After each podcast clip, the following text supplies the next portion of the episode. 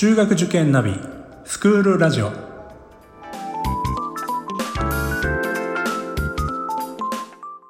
スクールナビゲーターののびるです。この番組は中学受験を目指すご家庭に学校の先生からの生の声や受験に役立つ情報をお届けするラジオです。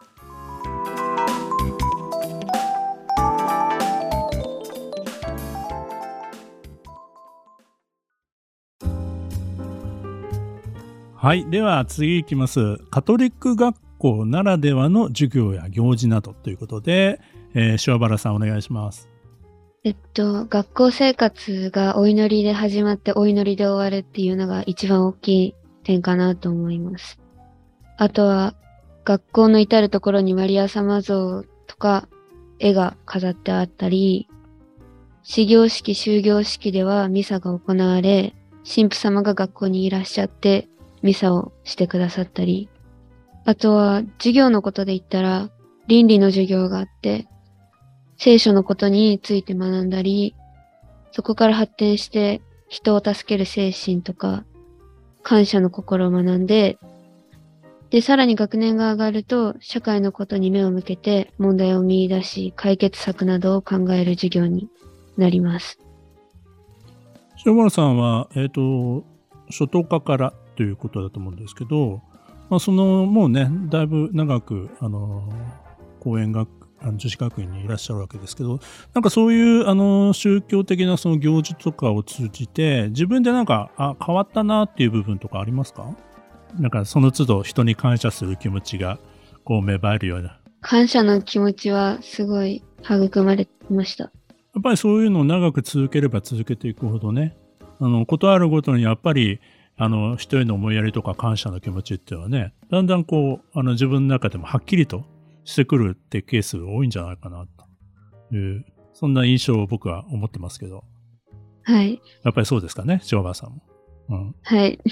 はい、ありがとうございます。はい、それからボランティア活動ですかね、これはインデイさん。はい、私は委員会でボランティア部に所属しているので、ボランティア活動をすることが多いです。まず、公園には、メルセス会フィリピン奨学金制度、通称 MFB というのがあって、生徒全員が毎月100円を募金して、そのフィリピンの学生の方に奨学金として募金するというものがあります。で、ボランティア部はその回収作業を毎月というか2ヶ月に1回とか行っています。また、この前は、赤い羽共同募金があって、高円寺の駅前に行って募金活動の呼びかけをしました。ああいう経験というのはどうですか？なかなかね、お金を入れてくれる人とそうじゃない人、いろいろな方が、ずっと通り過ぎていくと思うんですけど、なんかそういう活動を通じて得られたこととかありますか？いや、すごい募金活動こう呼びかけするのって大変だなと思いました。実際やっぱり通り過ぎていく人がほとんどだったので、私もこれからそういう呼びかけをしている人がいたら積極的に募金したいなと思いました。ね、逆の立場になるとね、やっぱり見え方とかね、見え方が違ってきますもんね。はい。いい経験をされてると思いますよね。はい、ありがとうございます。では次は、授業についてですね、自分が力を入れている授業、特別講座について、これはじゃあ塩原さんですね。はい、いかがですか？私は特別授業、特別講座とか取ってないんですけど、自分が力を入れている教科として数学と英語があります。で、数学は自分が好きな科目で、なんか問題を解いていて苦じゃない感じで、で、自然と自分の得意科目にもなっていった感じで、あと英語は大学受験においても、これからグローバル化する社会においても重要なものとなっていくので、真剣に学んでおいて損はないのかなと思います。いや、数学が好きだっていうのは、小学校の頃からそうだったんですか？算数好きだった。小学校の頃はあ、でも高学年ぐらいからテストでも点数が取れるようになってて、でも別に自分が算数が好きっていう自覚はなくて、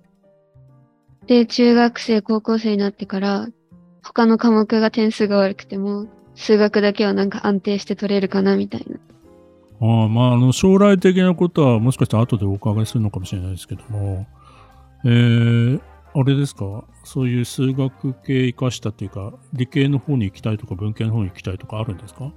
私は理系に進もうと考えています。どっちにしろ英語も必要だしね。はい、うん、はい、ありがとうございます。インデイさんはいかがですか？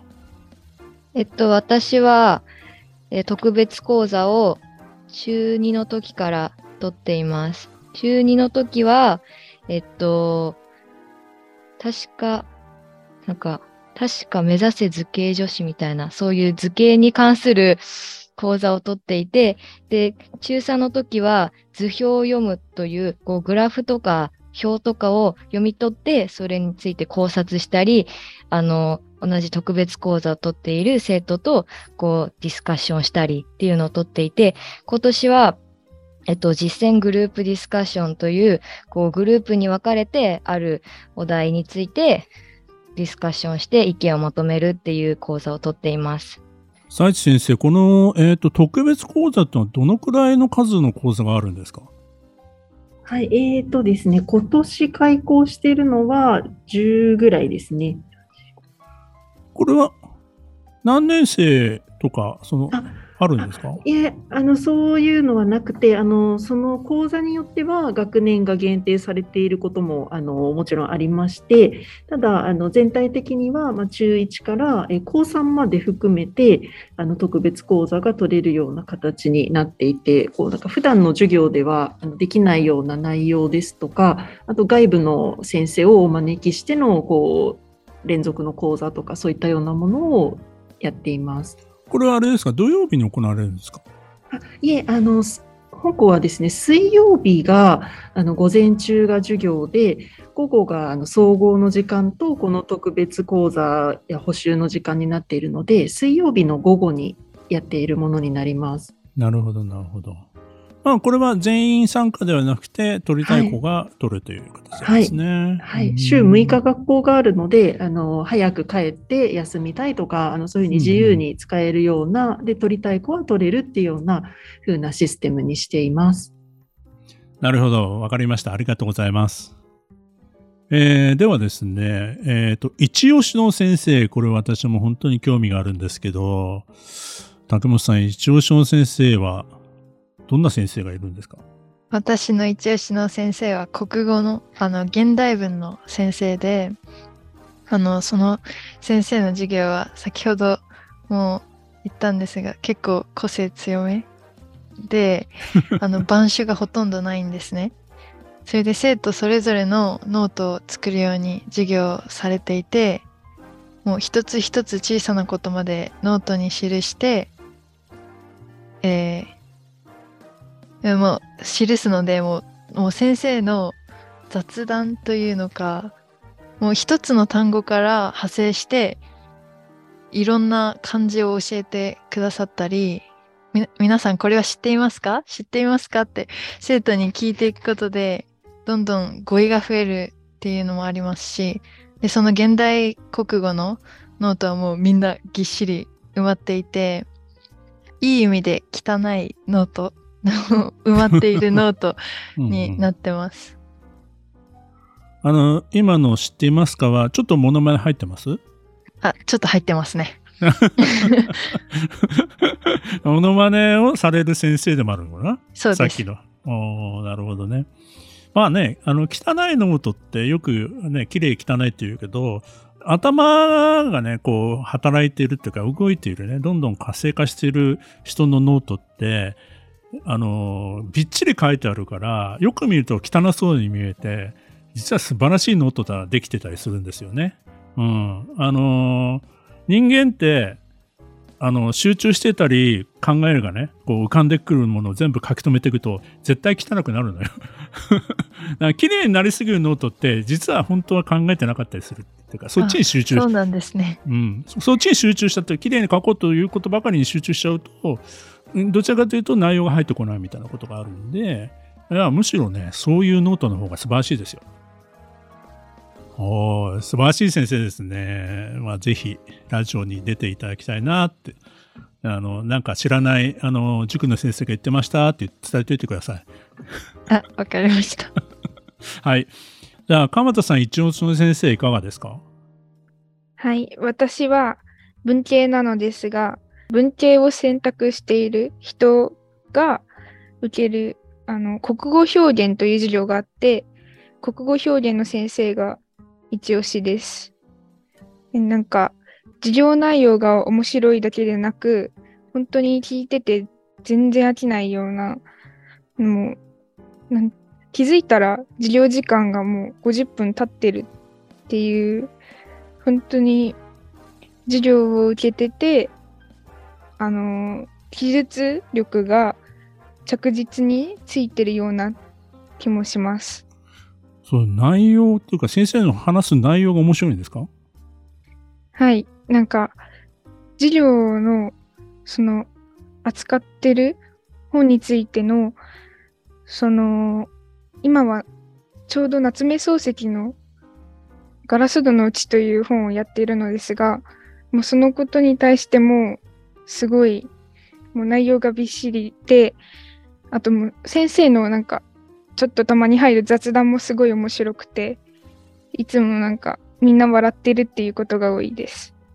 まあ多分ね、いろんなこう背景を知ってるから、ね、教養がね、すごいたくさん持たれてる方なんだと思うんですよね。うん、そういう先生の話面白いよね。はい、とても面白いです。うん。その方にもぜひラジオに来ていただくといいなと思いました。